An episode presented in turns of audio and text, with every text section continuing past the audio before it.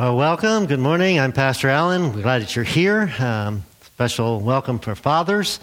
I have the privilege of being a father for a few years now, and uh, actually a grandfather for a few years now.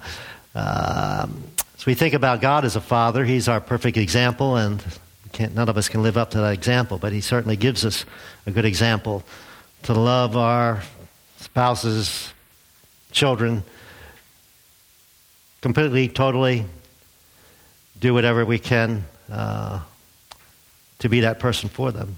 So we're glad that you're here. Hopefully, you can stay for this afternoon. If you're part of our congregation, uh, it's really not about us. This is about loving on the community. So uh, we get the benefit of enjoying it also. So please stay and help us uh, uh serve our community and love on them this afternoon. We're finishing up a series titled Five Things God Uses to Grow Your Faith, and this is part six and the final part. And uh, we'll do a little recap at the end.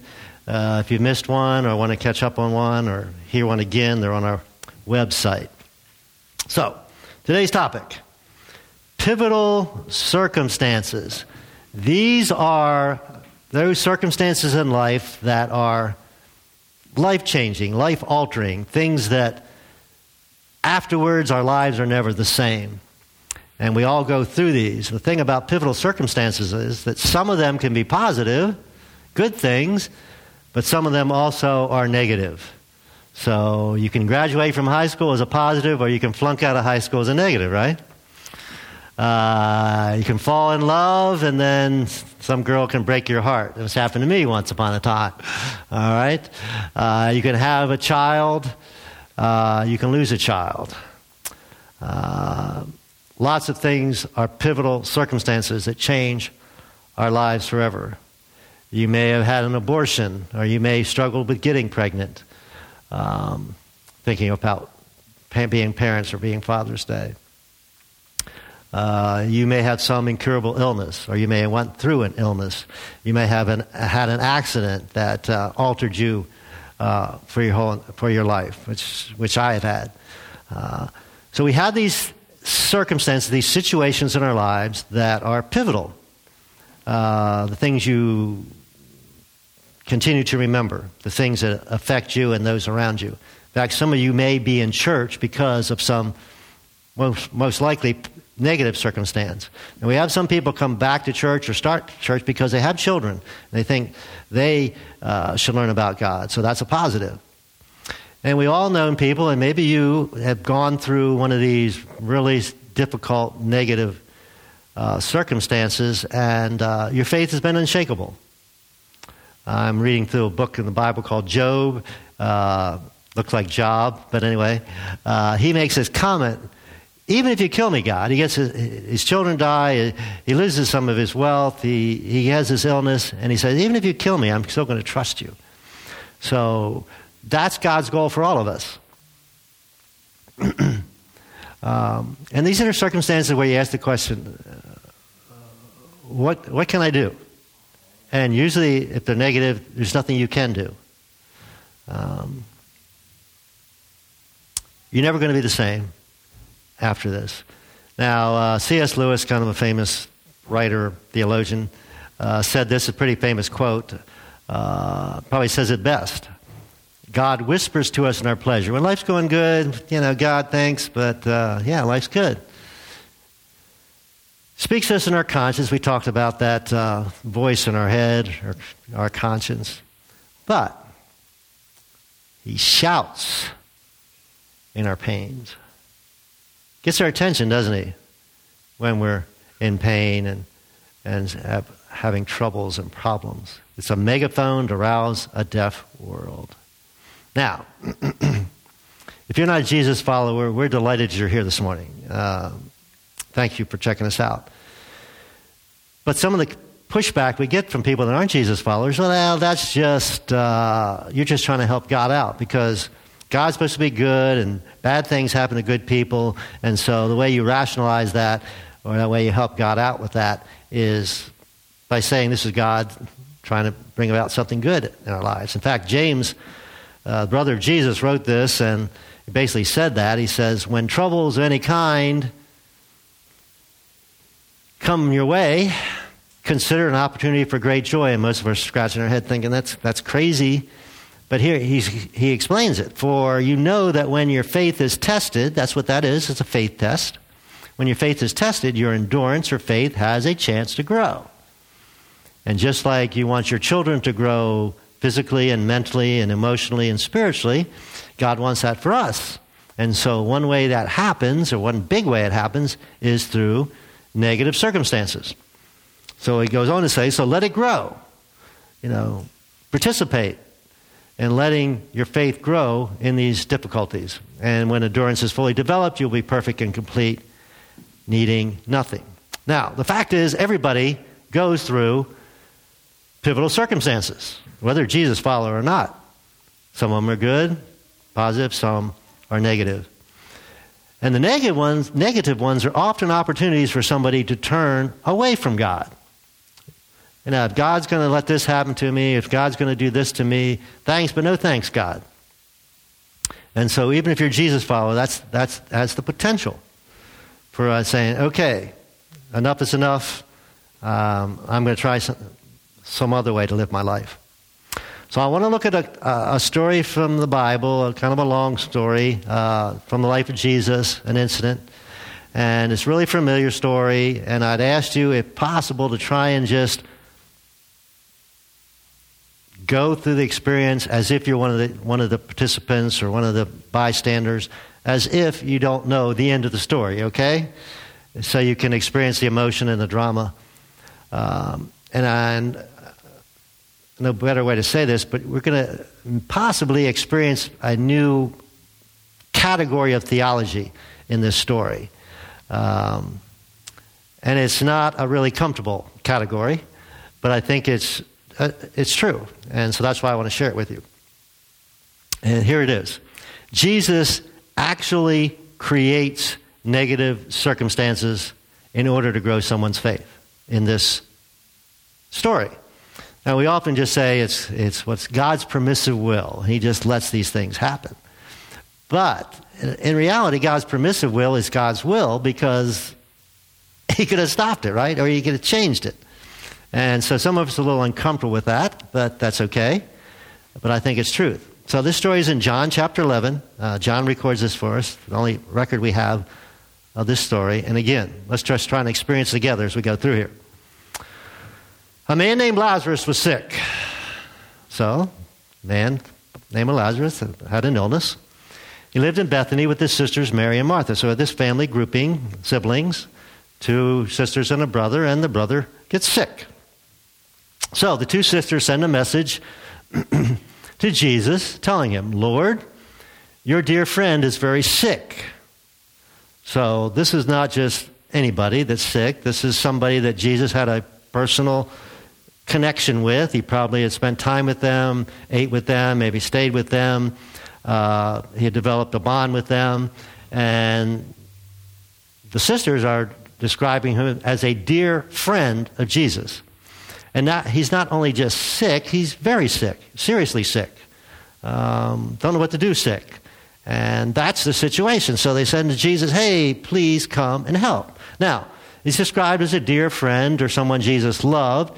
And you think, of course, if he cared deeply about him, he's going to come and help. Uh, if somebody called you, some dear friend, and if someone was sick, he would come. You know, I come and pray with people and so forth, see if I can help. You would do the same thing. So that's the request, logical request, normal request of Jesus. What does Jesus do? Well, when he heard about it, he said, Lazarus' sickness will not end in death. Okay, it's good news. No big deal, right? Not going to die. Um, hopefully he gets well.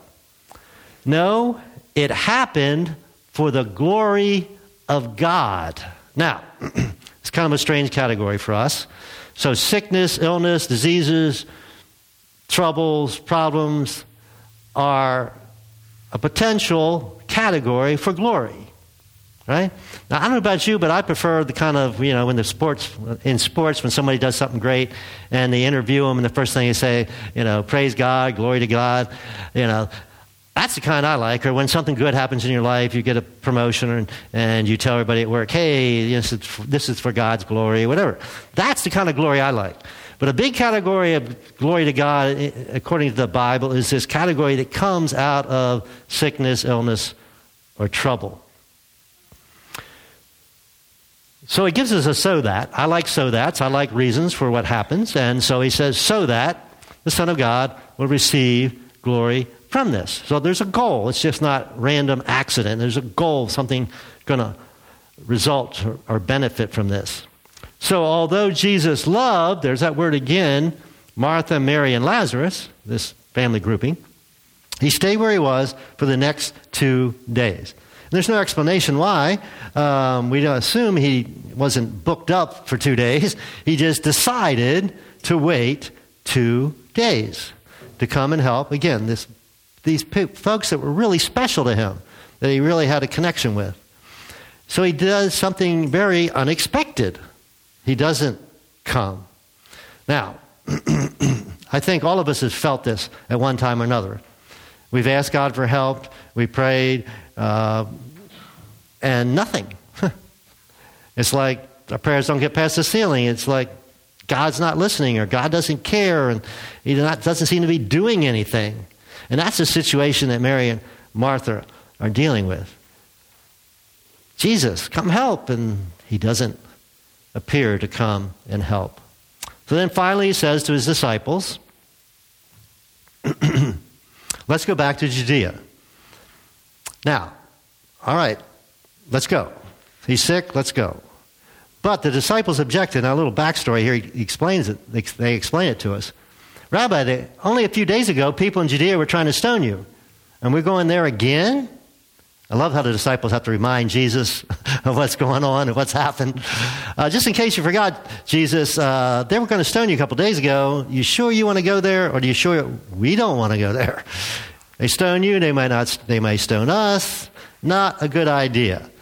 Besides, you don't have to even go to heal healing. Remember that story? We covered that the first week. the centurion, Roman, a Greek, a Roman soldier came and asked Jesus to heal his servant, and Jesus said, "I'll go." And the guy said, "No, you don't have to go." And he healed him without even going.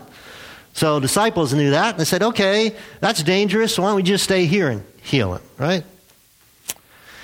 Then he goes on and says, "Our friend Lazarus has fallen asleep." Ah, good, not a big deal, right? He's sick. He's falling asleep. Falling asleep. He's going to wake up.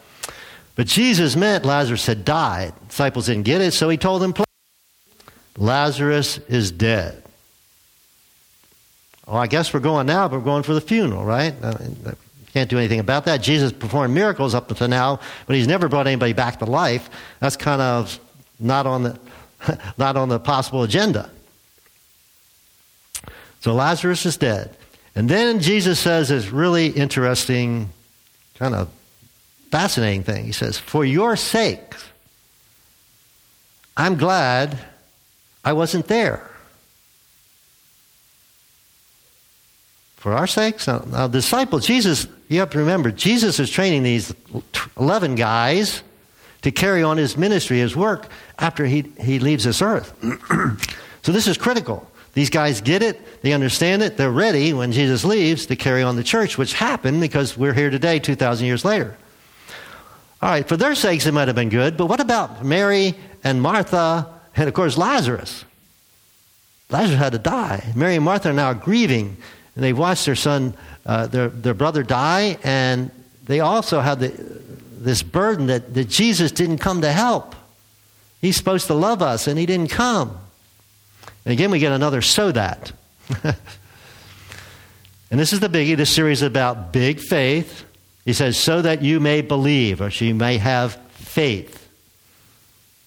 So this, I'm allowed, I've allowed, basically Jesus saying, I allowed this circumstance to happen. I've allowed Lazarus to actually die, Mary and Martha to grieve, so that you, you 11 guys, faith will grow. So come, let's go and see him. So that's a lesson. There's a lesson in this. And God's going to use whatever tool uh, He has available, and this is one of the biggies to grow your faith and my faith. And your response is probably like my response at times, well, I don't know if I can believe in a God who would fill in the blank. My, our case, probably the biggie is let, let my daughter in law die. I, I don't know if I can believe in God that lets that happen. I don't believe in a God who lets, you know, one of my parents get Alzheimer's and, and dealing with all that. I don't know if I can believe in a God that, you know, lets my loved one get to have this problem or that problem. I don't know if I believe in a God that, that, that lets children be born uh, special needs children. Uh, I don't know if I can believe in God in that. And my response is that then you don't believe in the God of the Bible, obviously. And that's your choice, that's my choice. Uh, I don't struggle with this. You know, bad things happen to good people because the reason bad things happen is because God gives us choice. And all I have to do is ask people, you want no choices? No, I want choices. Well, if you, if you have choices, got, bad things are going to happen. That's the, that's the bottom line. So we skip down. Jesus arrives. Now, I, I, imagine Mary and Martha have been looking for Jesus for days out the window, and he's not been coming. But he finally arrives. So Martha runs up to Jesus and says, Lord, if only you had been here.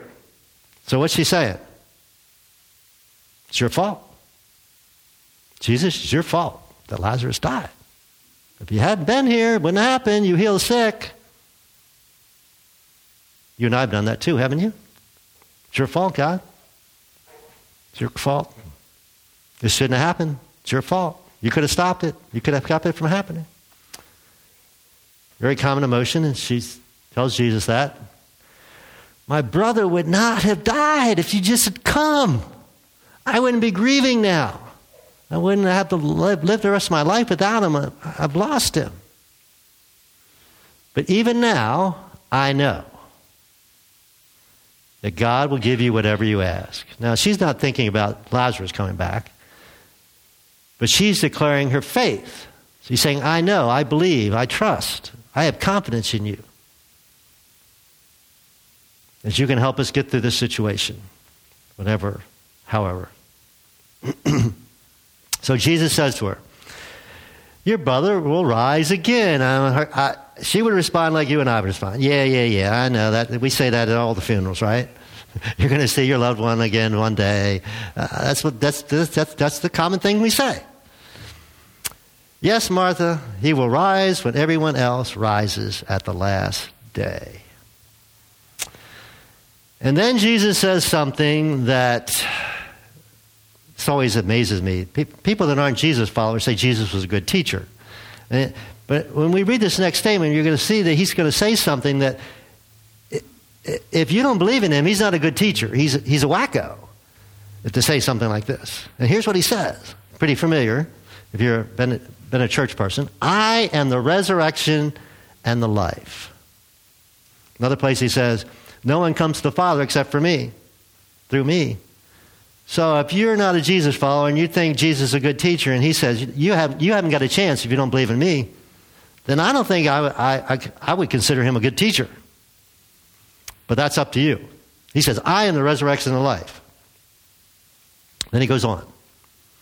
Anyone who believes in me will live even after dying. Oh, okay. So there's life after death. Well, that's what the resurrection thing means, right?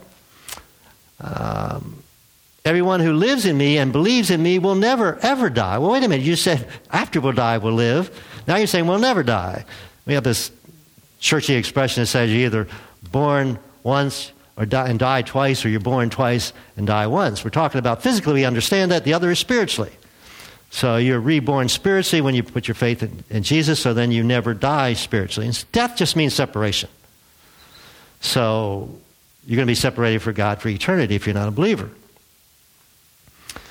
This phrase, believe in, really means trust, but in the Greek, there's no word for trust. so you can't translate a Greek word into trust. So the translators of what John wrote put believes in, not believe about, but believes in, or we would say trust. You mean to tell me that God would go to such lengths, or Jesus would, to let somebody die just so his disciples' faith would grow? And the answer may not be comfortable, but the answer is absolutely true. Yes. And he make things happen, let things happen or cause things to happen in your life and my life that we're not comfortable with, with the goal that our faith would grow. So, she says, Yes, Lord, I've always believed you are the Messiah, the Son of God, the one who's come into the world from God. So she was a believer up to, up to this point. Even though Jesus didn't come and let her brother die, she still believes that he's the Messiah. And then we get to the shortest verse in the Bible. If you were back in, this, in when your younger years and we were in church and they made you memorize scripture verses, this is always the first one. What is it? Where is it? John 11, 35, right? Two words. This translation, three words. Then Jesus wept. Sometimes we forget about Jesus had emotions just like you and I do. And he feels what felt what they felt, he feels what we feel.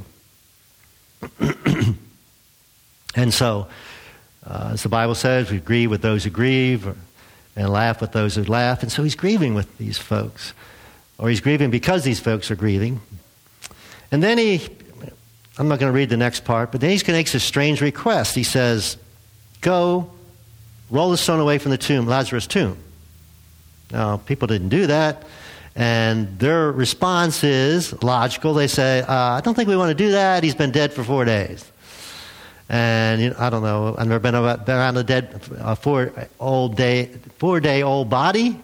Uh, but if you read the in the King James version of Bosnia, he said, He stinketh. I think that's a cool word.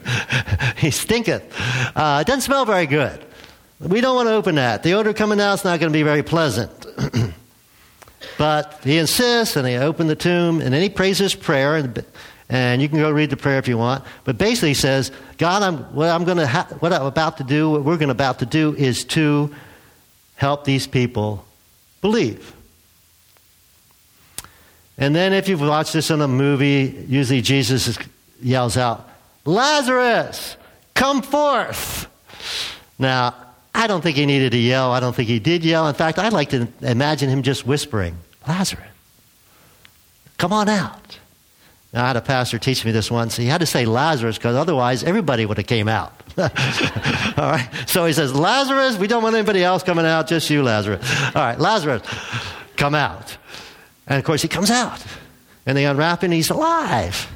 So if there's any doubts about the I am the resurrection and the life, doubts are over. Right now, he's just proved that he has power over death. And the results, got the, the, the expected results. The end of the, of the passage says this Many of the people who were there with Mary believed. Uh, it didn't say everybody, which is pretty interesting. But many of the people believed in Jesus when they saw this happen. Now, again, Jesus created this horrible, negative, pivotal circumstance. He could have came right away and healed Lazarus before he died.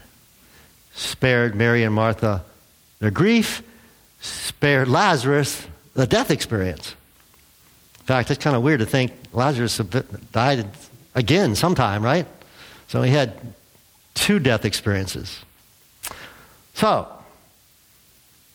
what makes the biggest difference in our response to these negative, pivotal circumstances?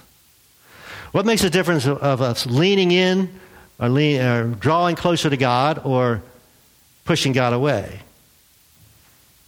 And from my experience, the answer is this the people around us. The people around you. That's why we tell you over and over and over you need to be connected in a small group. Because when you go these, these kind of experiences, if you don't have people around you to support you and encourage you and to help you, instead of growing as God's intent, you usually get bitter and angry. And it has a negative effect on your life. Besides, is pain proof of anything? If you have a bad experience, a negative experience, is it proof of anything? Everybody has those. It's no proof that, God, that loving God's not a loving God or good God's not a good God. That's part of life. Philip Yancey said this pretty, pretty, pretty big insight. There's only one thing worse than disappointment with God, and we've all gotten disappointed with God, and that's disappointment without God. When I go through those circumstances, I think, well, you know, I have these people around me to support me, but go through it alone thinking there is no God. So the right response leaves us open to receive God's grace. The right response to these pivotal circumstances, we can receive God's grace, we can grow closer to God and one another. The wrong response forces us to face life without God. So let's end with this warning. If it feels like God is doing something to us, our faith weakens. God's picking on me, God doesn't like me, God doesn't care for me, He's punishing me. Your faith weakens. But if we know God is doing something in us, our faith grows. So, in the midst of those circumstances, let me uh, suggest a prayer God, I need to see you in this. I don't need it to necessarily get better. I don't need it to actually necessarily change. I just need to see you in this so my faith grows instead of weakens. One way to think about this God allowed or permitted the greatest crime in history, the death, torture and death of his son, for the purpose of our faith. So why wouldn't he allow these circumstances in your life and my life? The response is up to you and I. So we spent six weeks talking about this, so I want to recap uh, from the things we've learned, hopefully learned, and then we'll be finished. so, first, God is most honored by our faith, our confidence in Him. That's the biggie. That's what He wants more than anything else. And that's what you want in your relationships, not only with God, with other people. You want the people you're close to to get closer, to get more intimate, to trust you more. No difference with God. Now, we talked about the point of trust is where things were broken. You go back to Adam and Eve. They didn't trust God. They thought he was trying to keep something good from them. And the same thing happens to you and I. Our trust with God is broken because we think God's trying to keep something good from us. So, makes sense then the point of trust is where it's put back together. And we say initially it's that initial step across the line to faith in, in Jesus, and the trust is restored. But continually, as our faith grows. So, the rest of your life, these five things are going to intersect with your faith, and we're going to talk about them again in the future. So, real quickly, five catalysts. Number one, stay in a biblical learning environment. We call that practical teaching. This church, some other church, where they teach the Bible not for just something to learn, but something to do. And then we talked about be intentional and available relationally. Now, this is something you really don't have control of. Uh, I can't say, hey, you're going to be my you know, BFF. I, I, you just can't do that. But you can make yourself open and available to the possibility of those relationships. Uh, thirdly, we talked about stay involved in spiritual disciplines, prayer, uh, reading, giving, fasting. We didn't really talk about it, mentioned. Uh, these are things you have control of. These are things you can do or not do. Then last week we talked about a biggie step out and serve. That's personal ministry. One of the big things God uses to grow your faith and mine is to actually get out there and be the hands and feet of Jesus. And then today we talked about look for God in life in those pivotal circumstances. Uh, yeah, I talked a lot about the negatives, the positive ones too. When a child is born, and you get married, all those, all those biggies. Uh, thank you for being here. Uh, next two weeks we're going to talk about God and country. Hope you can join us. And please, uh, spend a couple hours, this, or at least part of the time with us this afternoon. We'd love to, love to have you. Let's pray. God, we don't always like it, or like your tools, your methods. Uh, we would like it much better if all pivotal circumstances were positive, but C.S. Lewis said that it seems to be the negative ones that have the biggest impact, uh, the big, biggest potential to grow our faith. God, I, I have no idea to know the circumstances these folks are going through. Some illnesses, broken relationships, other, other issues, financial issues. Uh, God, I just know your desire is to use them to grow their faith, or trust in you. And we want to pray for anyone that's not stepped across that line or needs to reconnect with you, God, that they would take this time. Say, yes, these circumstances have brought me to this place where I'm trusting you or trusting you again, God. And we thank you that Jesus has done this for us. In his name we pray. Amen.